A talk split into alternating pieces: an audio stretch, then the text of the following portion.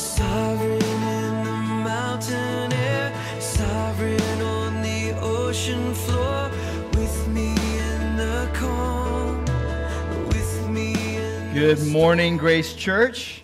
Glad to be here together today. We are in God's uh, design and by His grace a Christ centered community intent on proclaiming the gospel and making disciples and sacrificially serving Jesus with our lives. We love the truth, we want to live it. I want to welcome all that are new to Grace today. And if it's your first time, we'd love to meet you. And we have a gift for you at our Welcome Center outside. If you're joining us online, I want to give you a warm welcome. Thank you for being with us today. And today, my good friend Mike Yoder, who is the executive director of Encompass World Partners, will be preaching all three services. And it's timed perfectly with the, the day that we're having our Patty Morris uh, missionary celebration at 12:30 today. So it's good to have Mike here. He and his wife Letitia have been married for almost 30 years. Uh, they have four kids, ranging in age from 24 down to 16. Uh, he pastored, most recently pastored in Columbus, Ohio for almost 12 years and previously served with Encompass for 15 years, 10 of those years in Berlin, Germany. So good to have you here. Uh, we also have uh, Ted and Caitlin Offit, some of our missionaries with Encompass as well. They're here today uh, sharing an update on their ministry in the Life Builders class, actually, as we speak. And so they're over in A1, but great to have all of them with us today. I want to invite you to stand with me uh, for the call to worship. I'll be reading Psalm 105, verses 1 to 5. Psalm 105, and beginning at verse 1 Oh, give thanks to the Lord, call upon his name, make known his deeds among the peoples. Sing to him, sing praises to him, tell of all his wondrous works. Glory in his holy name. Let the hearts of those who seek the Lord rejoice. Seek the Lord and his strength. Seek his presence continually. Remember the wondrous works that he has done, his miracles, and the judgments he uttered. And Lord, we thank you and praise you uh, for your presence here with us today. Uh, we thank you for your kindness in gathering us, your greatness in holding all things together by the word of your power. We pray that you would grant us to worship you with all of our heart and soul and mind and strength today. That you would be honored in our gathering as you work in and through us, and that you would save and sanctify as you will. And we pray in Christ's name. Amen. Amen. Would you remain standing and join us as we begin by singing Rejoice?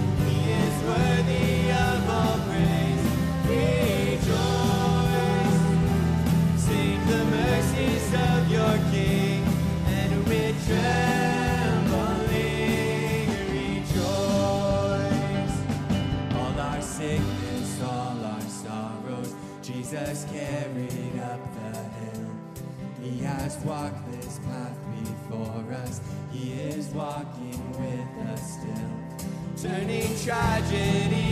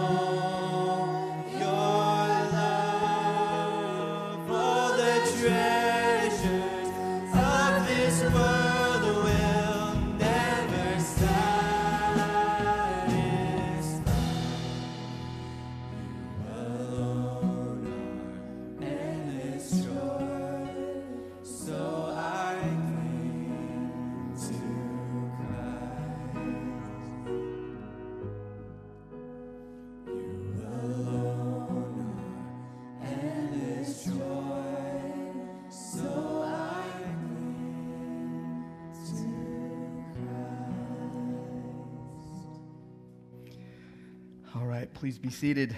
And I want to invite up Timothy Maw and the rest of the deacons, as well as any pastors or elders that are in the service second hour here. It's an exciting day in the life of Grace Church.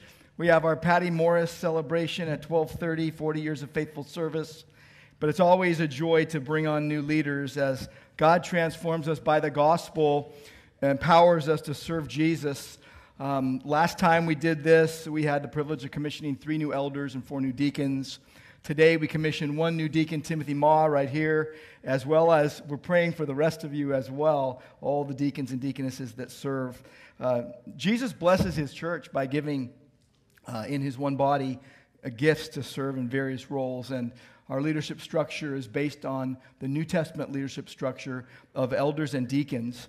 Uh, as you know, in the New Testament, the elder, overseer, pastor, shepherd is uh, referring to the same office, biblically qualified men who are called to shepherd the flock and preach the word and administer the ordinances and, and exercise church discipline and equip the body for works of service. And then in the New Testament, you also have deacons, men and women called to assist the elders in the care of God's church. That's who we're praying for today. And they serve and meet practical needs in the church and ministers of mercy and compassion and, and so on. And so today we have the privilege to pray for Tim Ma, but also the ministry team that he joins. Uh, it's comprised of Jack Hansen and Susan Clark, uh, Kim Durflinger, Judy Licata, Landon Martin, Pat Monroe, Karen Audison, uh, Kristen Radmilovich, Steve Skelly, and Peter Woodson. Many of, I think most or all of them are behind me here. Tim, I want to ask you a couple questions. Uh, do you commit to assist the elders in the care of God's church? And will you do so and do everything you can to serve the Lord with gladness as you serve Him and His people? Yes. All right. I ask the congregation uh, do you uh, commit to praying for Tim and all of our deacons and deaconesses and assist them and come alongside them as they serve the Lord in you? Yes. All right, then. Let's pray. Lord, we thank you uh, for your goodness to us and calling us into fellowship with yourself and equipping us to serve your church. We thank you, Lord, for these who are so eager, so willing uh, to serve as deacons. I think of Tim and Jack and Susan, Kim and Judy and Landon and Pat and Karen and Kristen and Steve and Peter and uh, their lives among us, the blessing that they are to us. And I pray that you would lead them, continue to guide them and protect them, provide for them as they serve you uh, by your grace and for your glory. We pray all this in Jesus' name. Amen. Amen. All right. Thanks, all of you. All right, I want to ask you now to find Romans chapter 1 in your Bibles and stand with me in honor of God and His inspired and inerrant and infallible word. I'm going to read Romans chapter 1, verses 1 to 6. What Mike will be preaching in just a few moments. We begin at Romans chapter 1, verse 1. This is the word of God. Paul, a servant of Christ Jesus, called to be an apostle, set apart for the gospel of God, which he promised beforehand through his prophets in the Holy Scriptures concerning his son, who was descended from David according to the flesh, and was declared to be the Son of God in power according to the Spirit of holiness by his resurrection from the dead, Jesus Christ our Lord, through whom we have received grace and apostleship to bring about the obedience of faith for the sake of his name among all the nations, including you who are called to belong to Jesus Christ. This is God's word, and please be seated. As I pray now, I'm going to remember the sovereign God and his work in and through us as we, as we bow our heads. Well, Lord, we thank you for your greatness, for your glory. You are great and greatly to be praised. You are awesome.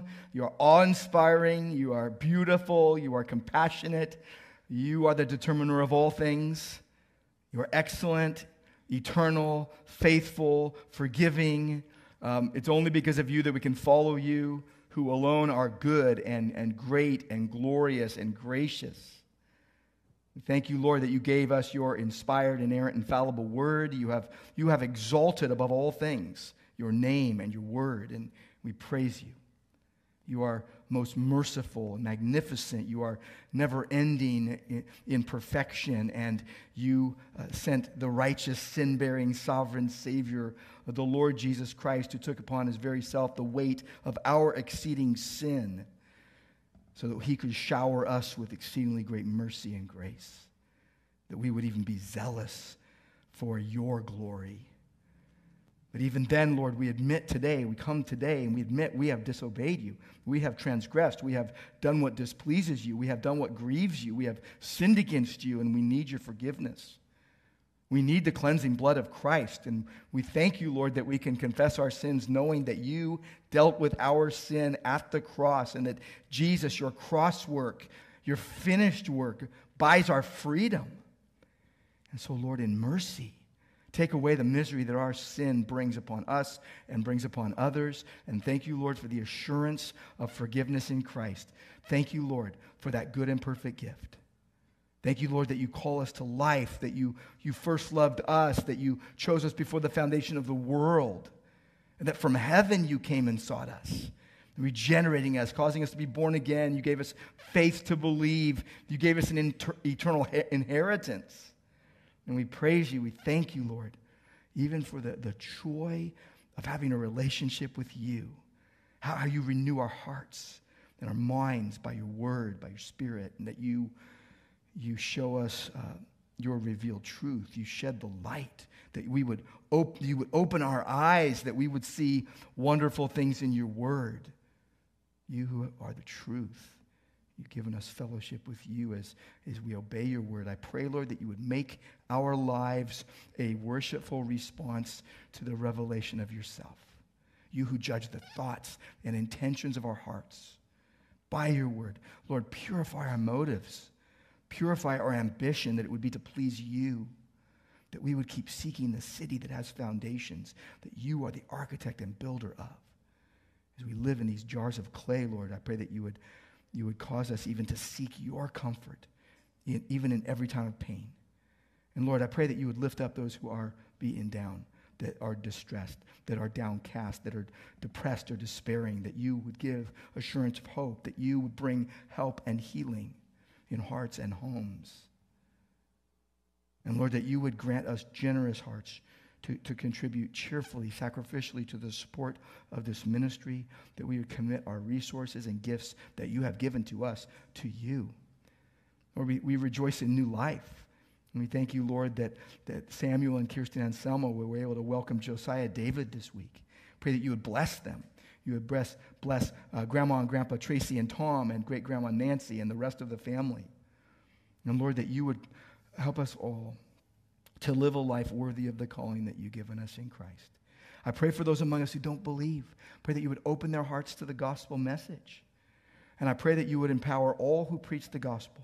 Pray that you would bless Ted and Kaylin Offit in their work with Encompass. I pray that you would bless the Masters Academy International and their training up leaders across the globe to shepherd God's people. I pray for the solid churches in our fellowship in this community. I pray for Villa Bible Church and Rob Currington as he preaches today, and Cornerstone Bible Church and Josh Mack as he preaches.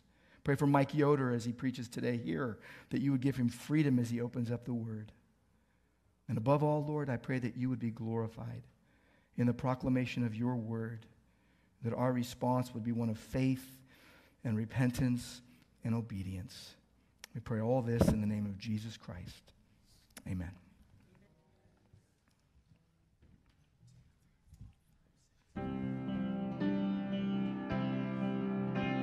Amen. If you're able, would you stand and join us as we sing Blessed Assurance?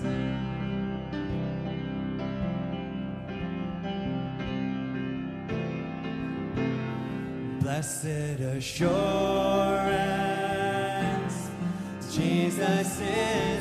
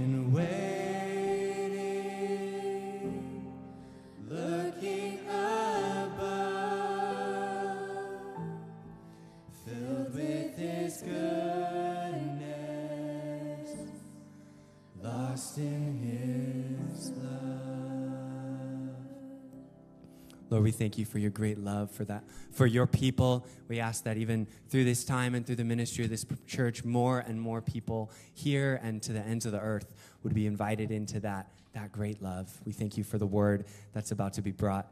We pray all these things in Jesus' name. Amen.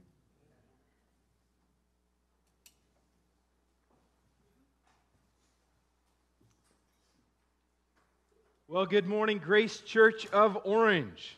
It is a delight to be with you, especially in late January, coming from the Midwest, where you have served up not only normal, but better than normal weather, I hear.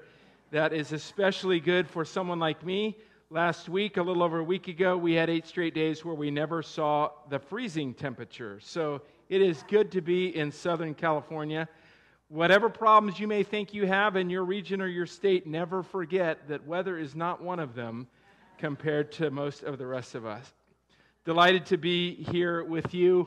I have opportunity to see my older brother and his uh, wife and some of their boys who live over in neighboring Bellflower, and to see uh, and be a part of uh, pastor's retreat in the coming days to meet with uh, the executive committee of our Encompass board. A couple days ago, Alan Weisenberger, whom many of you know, serves well on that and grateful for his participation in what we're doing as a mission agency. So glad to be here. Grateful for the invitation from Pastor Mike, uh, not only to be here on this special day as we celebrate the ministry of Patty Morris for 40 years in France, uh, supported by this church, um, but grateful for the opportunity to speak in the worship services today. I've known uh, Mike for probably a dozen years, and uh, before that, uh, Ed Trenner, who was a pastor here uh, several decades before that. I want you to know that Pastor Mike is a gift to our fellowship of churches, not only to this church, but to our fellowship of churches. Uh, the things that he emphasizes uh, the importance of the scriptures, the centrality of the gospel, commitment to the Great Commission, Christian living, the local church, these things matter. And you are blessed to have someone and a team of leaders who give this kind of emphasis as someone who has served recently in pastoral ministry, I want you to know you shouldn't take that for granted. And thank God as you work with them and support them as they lead his church here. Grace Church of Orange has been a wonderful partner uh, with Encompass World Partners for many, many years, in fact, decades. Encompass World Partners is the cross cultural mission arm of the Charis Fellowship. This church is one of 230 or so churches here in North America and one of several thousand churches around the world uh, where we align with biblical truth, relationships, and mission to take uh, the gospel of Jesus Christ to our world. And these things are important and needed in the world in which we live. Uh, I've been in this role as executive director for all of one year. As I tell many people, one year is long enough to know what you've gotten yourself into, but not long enough to know what you're doing. So I would appreciate your prayers. Delighted to serve our fellowship of churches and churches like this as we pursue the Great Commission. Uh, this church has supported a number of Encompass workers, uh, some of whom are with us today. Patty Morris, I mentioned, Ted and Kaylin Offit were mentioned as well, serving in church planting, training, and several decades in Asia, Central Asia, and Southeast Asia. Uh, Tom and Marianne Barlow is a name you would know. Marianne's working in mobilization and recruitment You've partnered with us on certain initiatives. Thank you on behalf of Encompass for the link, the partnership that we have in our common mission together. We are about spreading the knowledge and glory of God through the gospel of Jesus Christ to the nations, especially the least reached. And we're committed to doing so through evangelism, disciple making, church planting, and the training of leaders. These things are important to the heart of God and important to us. Let me give you a little infomercial here. We have about 20 of these available. A hot off the press Encompass World Partners Prayer Guide, a great way for you to practically invest in the Great Commission. There are some great ways to pray Scripture uh, over uh, our ministries, partnerships, and people, um, and to see the heart of God here. And then, of course, you see uh, in the middle of this all kinds of names and faces, some of which you may recognize we count on your prayers. So uh, leaf through this uh, right outside here at the table. Uh, but if you take one, you're making a commitment, at least between you and God, that you would pray for our common work together. Uh, we have some other resources uh, related to uh, mission teams and to those who are thinking about deployment overseas. Be happy to make those available to you as well. Grace Church of Orange, well done in your Great Commission partnership. My message today is entitled The Gospel and the Great Commission. And our central passage is in Romans 1. Pastor Mike just read that. I'd invite you to turn there if you're not there already. And as you do so, I want to ask you this question What would be the ultimate good news to you in 2024? or maybe right now. What in your mind would radically change or alter your life for the good? What, what's a changed reality or circumstance that you, right now, or as you look at this next year, long to experience? I have four children, ages 24 down to 16, one married, uh, two boys in college, and uh, my little sweet girl at home still. If I asked them in 2024, what that would be, I'm convinced they would all have an answer. They're at the beginning of life still, looking at all kinds of vistas and imagining what would make their life great, maybe even this year. What would make yours? Let me give you some possibilities that might come to mind. Maybe it's financial independence. You know, lottery winners make great case studies. One lottery winner a few years ago said, after learning that she had just won, It's just a pipe dream that I've always had. First thing I want to do is sit back and relax. That sound good to any of you? Would that change your 2024? All the fears and anxieties and effort in life that, that finances require would just evaporate and you could sit back and relax. Financial windfall probably sounds like good news to some of you Is that the ultimate good news in 2024? Maybe it's good health. Maybe you think that if only your health was improved, if your cancer was cured, if your weight was ideal, if your genes were different, that would be the ultimate good news in 2024. It's easy, for instance, if you go at the beginning of life for a teenager to think if I had a different complexion or body or face, that would transform life. Uh, toward the end of life, it would be easy to think that if I had picture perfect health like I had back in the day, that would be the ultimate good news. It's easy for a woman to think if she had a better figure, or a man to think if he had more hair or less gut, that would revolutionize life. Would it? What about the perfect relationship, or at least a good one? If you had a good relationship with your spouse or your child or your friend, then life's ideal would be realized. That would be great news in 2024. Maybe it's a friendship with someone of your same life stage and gender. Maybe it's a spouse who, if they would only just be the version that you wanted to marry, that would be great news. What's great news to you today? Today, we're going to examine what the ultimate good news is according to the Bible. And we're going to find out that that good news is more timely and vital than anything else in the world in which we live. For that good news, the Bible calls the gospel. And put succinctly, we're going to say this morning that the gospel is urgently good news for the world, or it's hardly good news at all. The gospel is urgently good news for the world, or it's hardly good news at all. Hopefully, you have Romans 1 open there. And when you think of Paul's letter to the Romans, let me ask you, what do you think? How would you summarize the purpose of this letter? How would you summarize the passion of Paul's heart? What is Paul seeking when he is writing to the citizens of the capital of the known world? For many people, they think of the book of Romans, and this is a biblically literate, taught, well taught church. They think of it as a grand theological treatise. They think of it a, as a letter of sound salvation doctrine. But let me propose to you this morning what if we discovered that Romans is actually a missionary letter about the good news to the nations? With all kinds of good gospel theology packed in the middle. I would submit to you this morning that that's exactly what Romans is.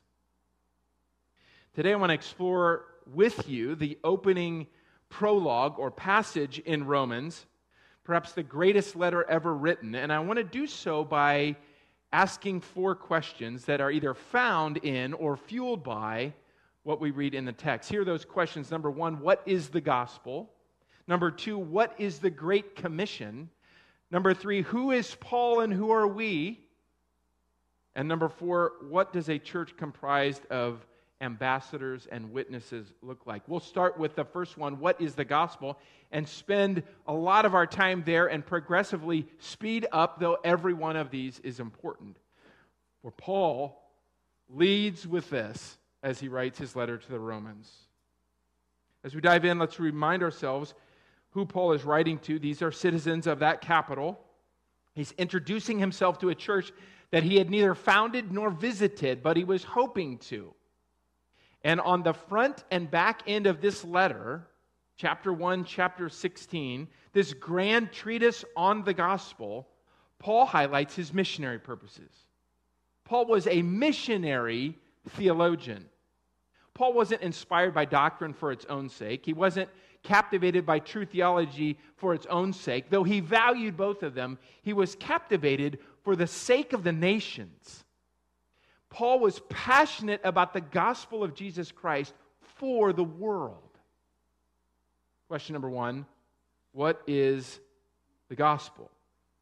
There are a lot of ways to summarize the gospel. Perhaps you've heard or said some of them. Perhaps the easiest one for me to remember, and one that we talked a lot about in my pastoral ministry, is this one with four words God, man, Christ, response. God, man, Christ, response. Number one, God. God created each one of us in his own image. We are loved by him and we are accountable to him, God. Man or humanity. Each and every one of us has rebelled against God, starting with Adam and Eve. And because of that, each of us rightfully stands under the judgment of God. God, man, Christ. Through Jesus Christ, his life, death, and resurrection, God has intervened on our behalf. And through who Jesus is and what he's done for us, God offers us salvation in Christ and all the benefits that come with it forgiveness of sin, new life in Christ, the gift of the Holy Spirit, eternity with him. Whereas we read in 2 Corinthians 5:21, God made him, Jesus, is no, uh, who had no sin, to be sin for us, so that we might in him become the righteousness of God. God, man, Christ, response. The good news demands a response from each of us. And the appropriate response, according to the Bible, is what's called repentance and faith.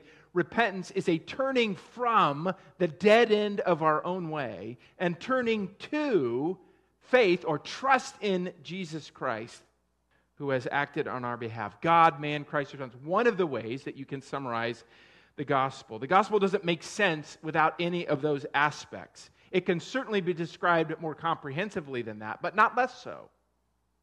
This is the biblical storyline that goes through the Bible. And one thing stands at the center, which we'll see in our text in a moment. As we seek to answer that first and primary question, what is the gospel? Our passage here gives us multiple keys. Keep your eyes peeled there in Romans chapter 1. The first thing that we see in answer to that question is the gospel has been predicted and unwrapped throughout the Bible through the content and history in the scriptures, especially the Old Testament, we see that story. Verse 2 the gospel he promised beforehand through his prophets in the Holy Scriptures. From deep in the Old Testament, the gospel is forecasted. You look at Genesis chapter 3, 15, verse 15, on the heels of the fall of Adam and Eve. And it's forecasted that God will strike back. God is not caught flat footed by the fall. God didn't see Adam and Eve sin and say, Oh my, my plan's gone awry. What do I do now? No. God knew all along and is planning the gospel. In chapter 12 of Genesis, God comes to Abraham and selects him and says, Go with me, for I will bless you so that you can be a blessing. God is forecasting the gospel. We go to the prophets where all over we see these hints and, uh, and telling of the gospel to come. Isaiah chapter 53, where we read about how God would strike back against the damage of sin. If we go all the way toward the end of the Bible, Hebrews 1 1, looking back at the Old Testament, the author writes In the past, God spoke to our ancestors through the prophets at many times and in various ways. if we go right to the middle, the Hebrew songbook, Psalms, chapter 67, the nations are called to know and praise the one true God. Let the nations be glad, the psalmist says. The dilemma of the Old Testament is not the lack of evidence for God's gospel story. The dilemma is the lack of vision, the lack of receptivity, the lack of heart to receive it. Jesus said so when he's walking with several of his disciples after his resurrection, Luke chapter 24. All of a sudden, their eyes are enlightened and they realize, as Jesus tells them, all of this has been predicted. I am the fulfillment and culmination of what God has been doing. Don't you see it? You should. The gospel, in other words, is not an afterthought of God. He didn't throw it together as a remedy. God has been planning this all along. Second thing we see in answer to the question, what is the gospel, is that it is centered on a person. More than only affirming truths, we embrace a person in the gospel concerning regarding his son, verse 3.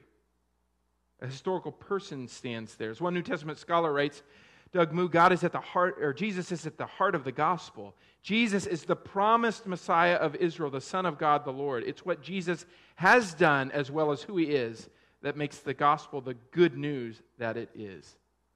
The gospel of Jesus Christ involves a person.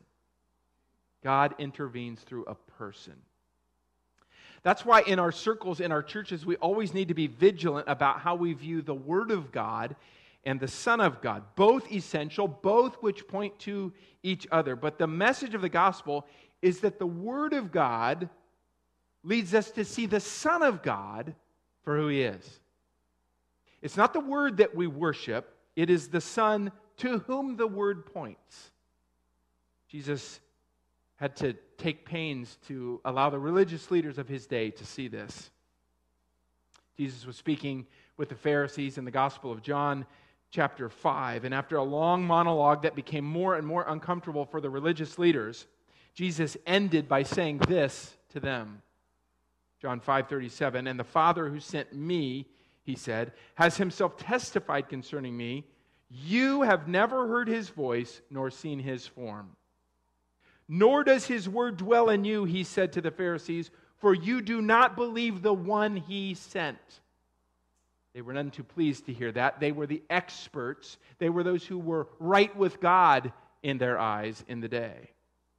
Jesus went on to say in verse 39 You study or search the scriptures diligently because you think that in them, in the scriptures, you have eternal life. These are the very scriptures that testify about me, yet you refuse to come to me to have life. Now, to be clear, in no way was Jesus reducing the essential authority of the Word of God. The Bible is absolutely essential. But what Jesus was doing was highlighting the role of the Scriptures. The Word of God points to the Son of God who embodies the gospel of God. Let me say that again. The Word of God points to the Son of God who embodies, who is the gospel of God. The gospel is ultimately about a person. We couldn't know Jesus without the Word, but the point of the Word is to point to Jesus. Just as we wouldn't want to miss the forest for the trees, we cannot miss the person in the Word. Third thing we see in answer to that question what is the gospel? The person at the heart of the gospel is the God man, Jesus Christ. Speaking of Jesus, who as to his human nature, as to his flesh, according to the flesh, a descendant of David, who according to the spirit of or through the spirit of holiness was declared or appointed with power to be the Son of God by his resurrection from the dead. Paul is, is setting up this juxtaposition, this parallel uh, uh of two true things about Jesus. He's talking about flesh and spirit, the Son of David, the Son of God. He implies weakness, he speaks of power. One of the most stunning and succinct portrayals of the nature of Jesus Christ here. Some may think that this is primarily a contrast between the human nature of Jesus and the divine nature. Jesus was uh, human son of David, he was divine son of God. Well, that's certainly true. Jesus is fully human, fully divine, one person, two natures. The Bible teaches this. But perhaps Paul's saying something a bit deeper, a, a bit different here. That according to the flesh and according to the spirit are not primarily referring to the two natures of Jesus, human and divine, but according or about the two stages of his ministry, pre resurrection and post resurrection. The, the humiliation of Jesus, who lived in the flesh like we did, or we do, and the exaltation of Jesus post resurrection, shown with power to be the Son of God and given the authority by the Father. Our age, the age that is passing because of Jesus' coming, is fading away. And there's an age to come that we've not yet fully realized that we anticipate. And you and I are the hors d'oeuvre, we're the foretaste of what God will do ultimately and is already doing in those who know King Jesus. See, the resurrection changed everything. The resurrection allowed God to publicly show Jesus for who he is and to give him authority over heaven and earth for all to see. Now, Jesus is not only the promised Messiah, the Jews were looking for that, but he's the reigning Lord, and the Gentiles would pay attention to. He's the Lord not only of the cosmic universe, but he's the Lord, the master of each one who bends the knee in submission to him. Fourth and finally, in answer to the question, what is the gospel? The crucified and resurrected Messiah is now something more. He is Jesus Christ, our Lord. Since the resurrection, since this new stage of history, humanity, especially Gentiles, are without excuse. Paul speaks to some of them when he's in the city of Athens. You might remember the story in Acts chapter 17. Paul comes to the intelligentsia, the learned ones of that great city. And he begins to describe to them the biblical worldview, the Christian worldview that culminates in Jesus Christ. And at the end of that, that monologue, he says to them, In the past, God overlooked such ignorance, referring to idolatry, but now he commands every, all people everywhere to repent. Who's excluded from all people everywhere? That's right, no one. For he, God, has set a day when he will judge the world with justice by the man he has appointed. Speaking of Jesus, he has given proof of this to everyone by raising him from the dead.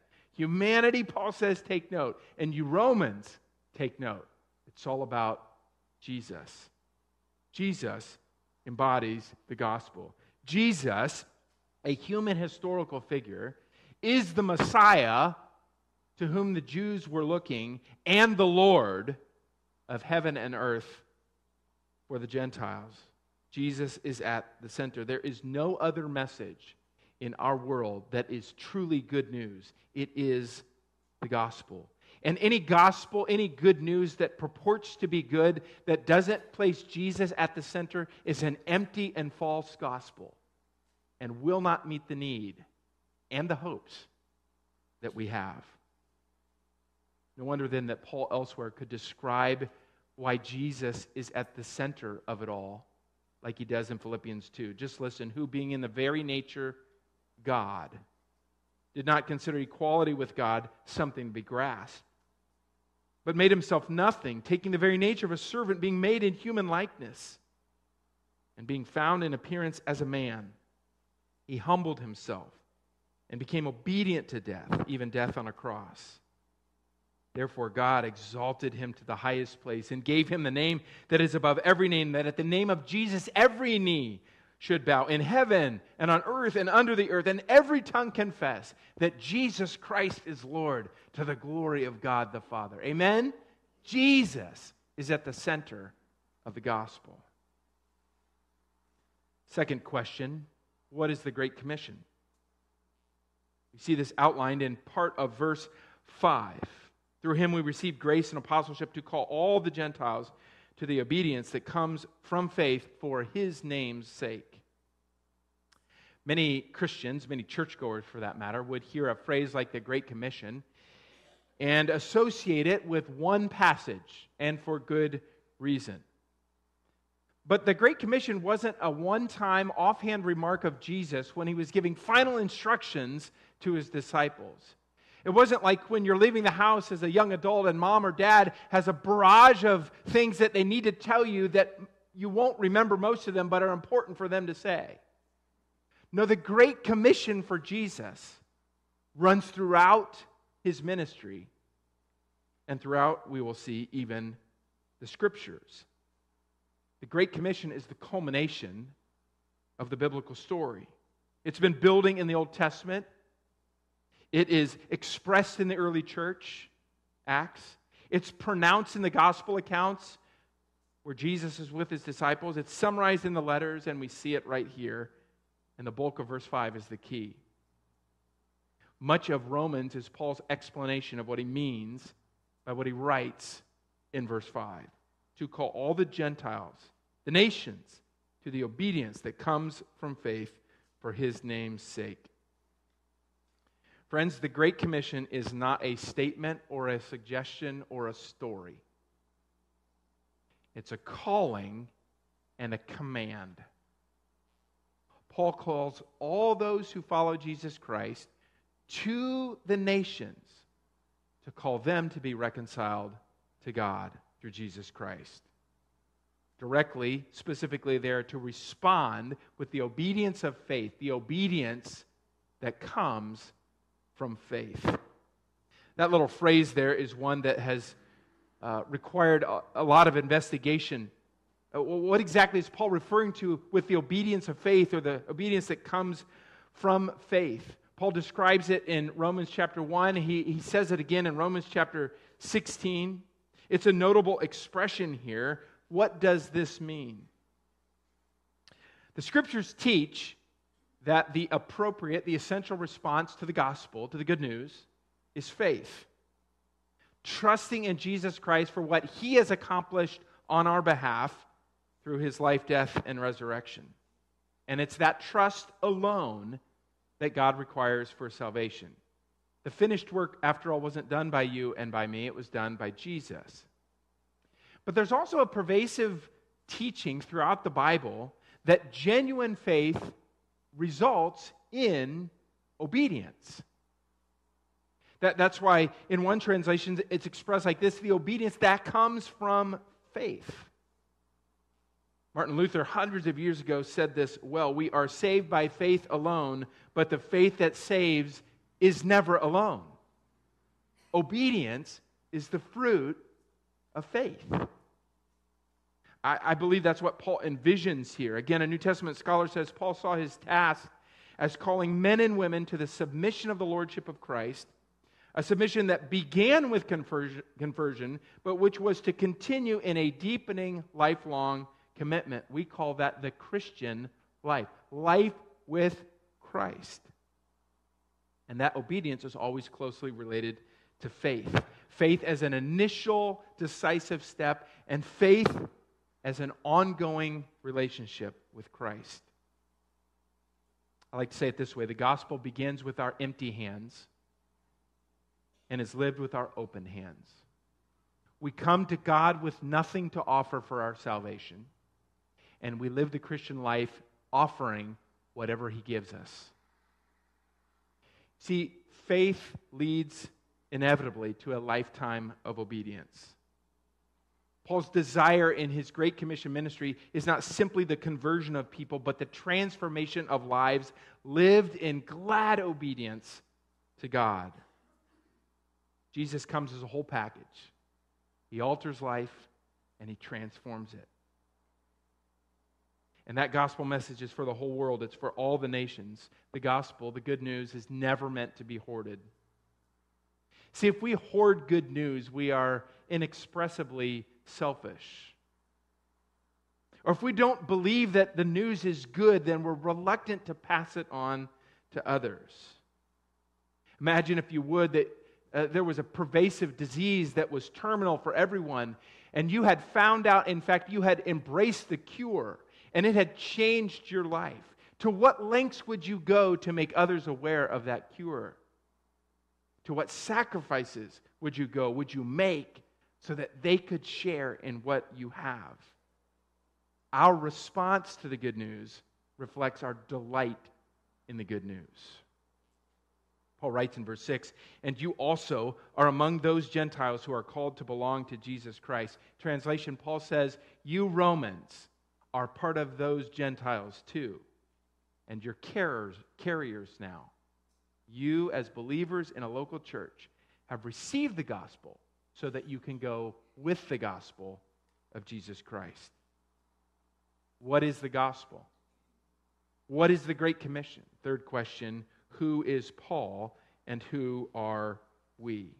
Go back to the beginning, verse 1. Paul, a servant of Christ Jesus, called to be an apostle and set apart for the gospel of God.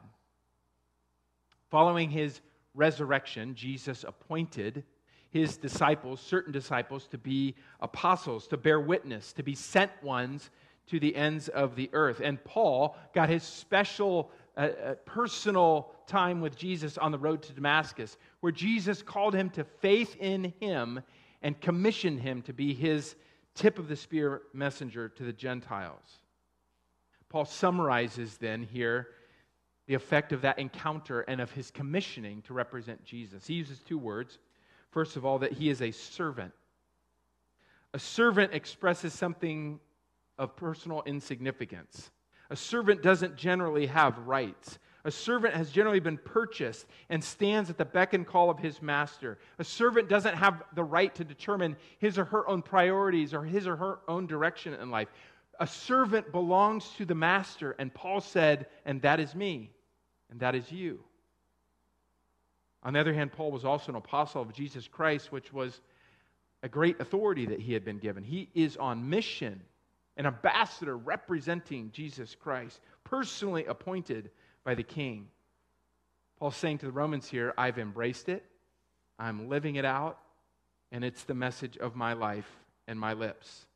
The good news to the nations. Through him, verse 5, we received grace and apostleship. Who's we? You can make a good case that Paul may have especially been talking about that small group of apostles designated by Jesus Christ himself to be sent with the gospel. But as we read through the Bible and the New Testament, you can also make a good case that we is more than that. That we includes you and I, that we are called as ambassadors to be sent with the good news of Jesus Christ to the nations. Because the good news is not only meant to go to you, the good news is meant to go through you and me as well. The question is Does your life show that? Does my life show that? Do our lips bear witness to that? Because it's not our good news. It's not something that Paul crafted or something that we made up or a mythical hope that we invent.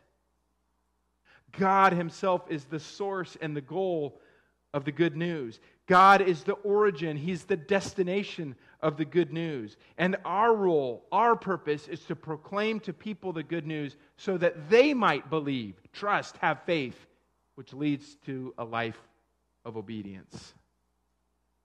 The highest call we have in the gospel to the nations isn't the lostness of people, however real and desperate that is. It's not obedience to Jesus Christ, however true and important that is. It's our own personal zeal for the glory of God that He alone deserves, and that we invite, indeed command others to recognize in Him. What is the gospel? What is the Great Commission? Who is Paul and who are we? And finally, what does a church full of ambassadors and witnesses look like? Paul writes there at the end of this opening prologue, verse 7 To all in Rome who are loved by God and called to be his holy people, grace and peace to you from God our Father and for the Lord Jesus Christ. Paul makes clear that the good news of the gospel is for the nations, not just Jews like him, but for the Gentiles scattered around the world and through time before Jesus comes back. And Paul knows that, as it says in Revelation chapter 7, verse 9, one day all the nations will be represented there. And Paul was commissioned by Jesus Christ to be a sent one so that the nations would be there. In ways similar and not so similar to Paul, you and I are also commissioned by Jesus Christ to be ambassadors with that same good news in the place and time in which we live. Paul says the gospel is good news for you Gentiles. He says the gospel is good news for you Romans. And I'm convinced if Paul was here, he'd say the gospel is great news for the people of Orange, the people of Southern California in 2024 to take to the world. To be called into Jesus' family is to be called into Jesus' mission. There is no opt out clause, there are no exceptions. To belong is to be sent by Jesus. What does that look like for you? What does that look like for us? Let me leave you as we close with some recommendations, some invitations consistent with what Paul writes. Number one, by your own example, personally, family, a group you're a part of, be a people who praise for the spiritual needs of the nations, for the people groups of our world. Strange things happen when people pray for what is near and dear to the heart of God. Strange and wonderful things happen when people pray for peoples in our world to whom we have access. That's why I so encourage you to leaf through and pick up one of these and pray alone and with others for what God is doing through others in the world. Number two, don't wait for your pastors to find places for your Great Commission involvement. Ask them for opportunities and come with possibilities.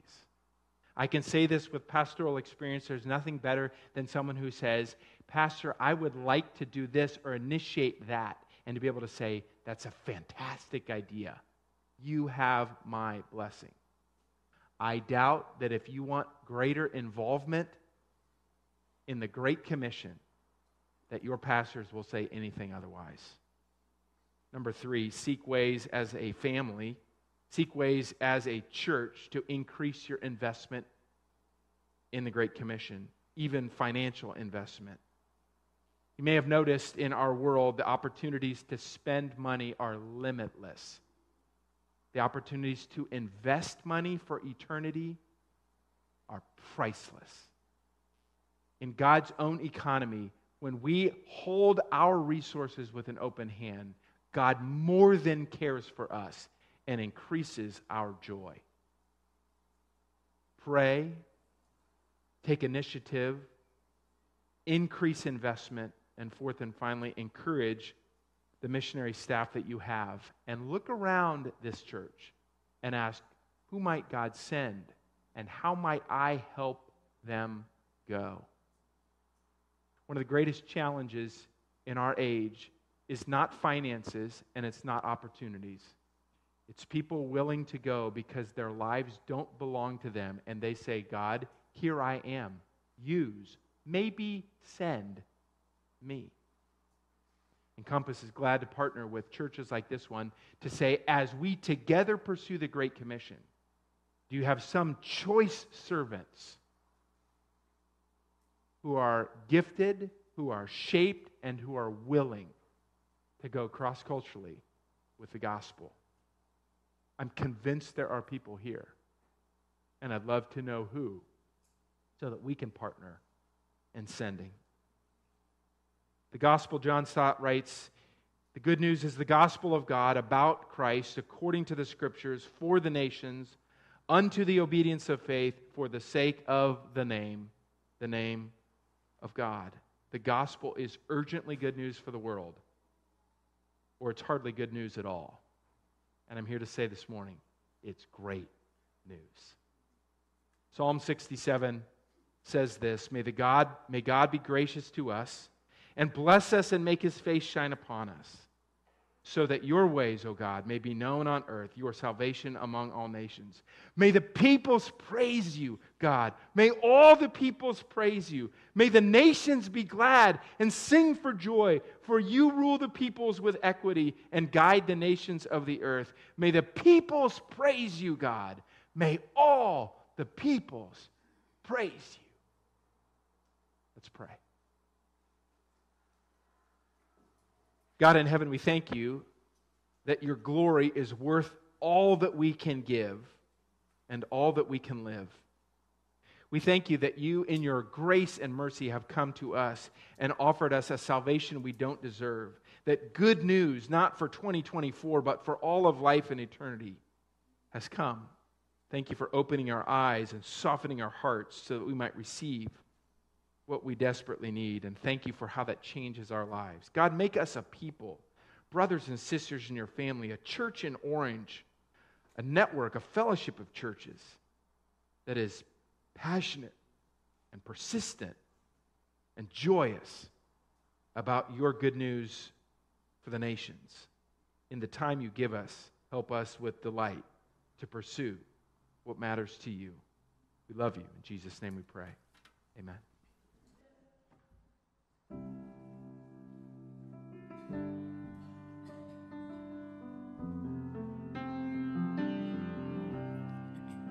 Amen. If you're able, would you stand and join as we close singing Come Thou Fount? Come, thou fount of every blessing, tune my heart to sing Thy praise. streams of mercy never ceasing, call for songs of loudest praise. Teach me some melodious sung by flaming tongues above. Where fixed upon it, mount of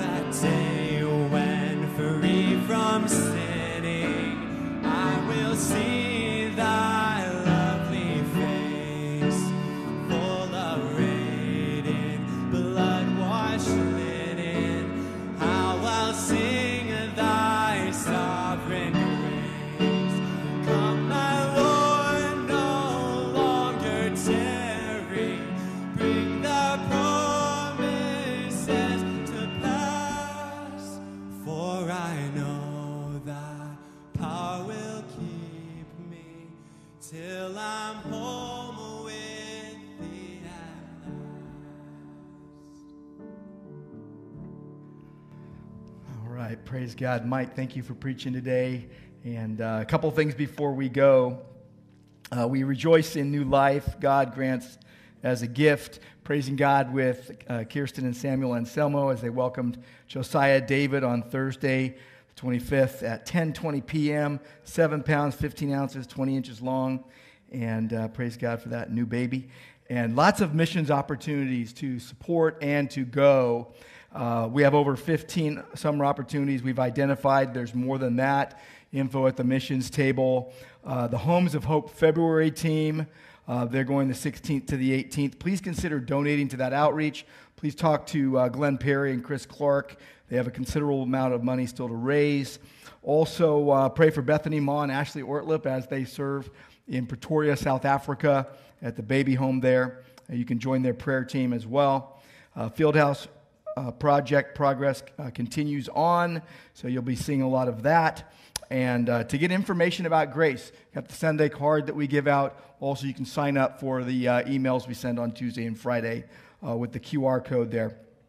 And today's a big deal because we have a missionary celebration, 40 years celebration. We're not really calling it a retirement party because she, Patty continues to serve as we all should uh, every day that God grants us. So 12:30, make sure you're there on time. We're starting with lunch, and then we'll have a, a number of presentations that you won't want to miss.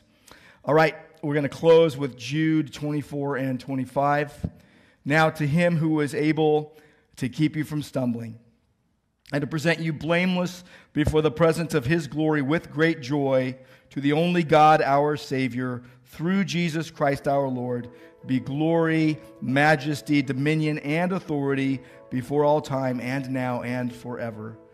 And Lord, we thank you that we have been able to be here and we pray and hear your word and sing your praises. Uh, send us now by your grace for your glory with the gospel to the nations. And we pray in Christ's name. Amen.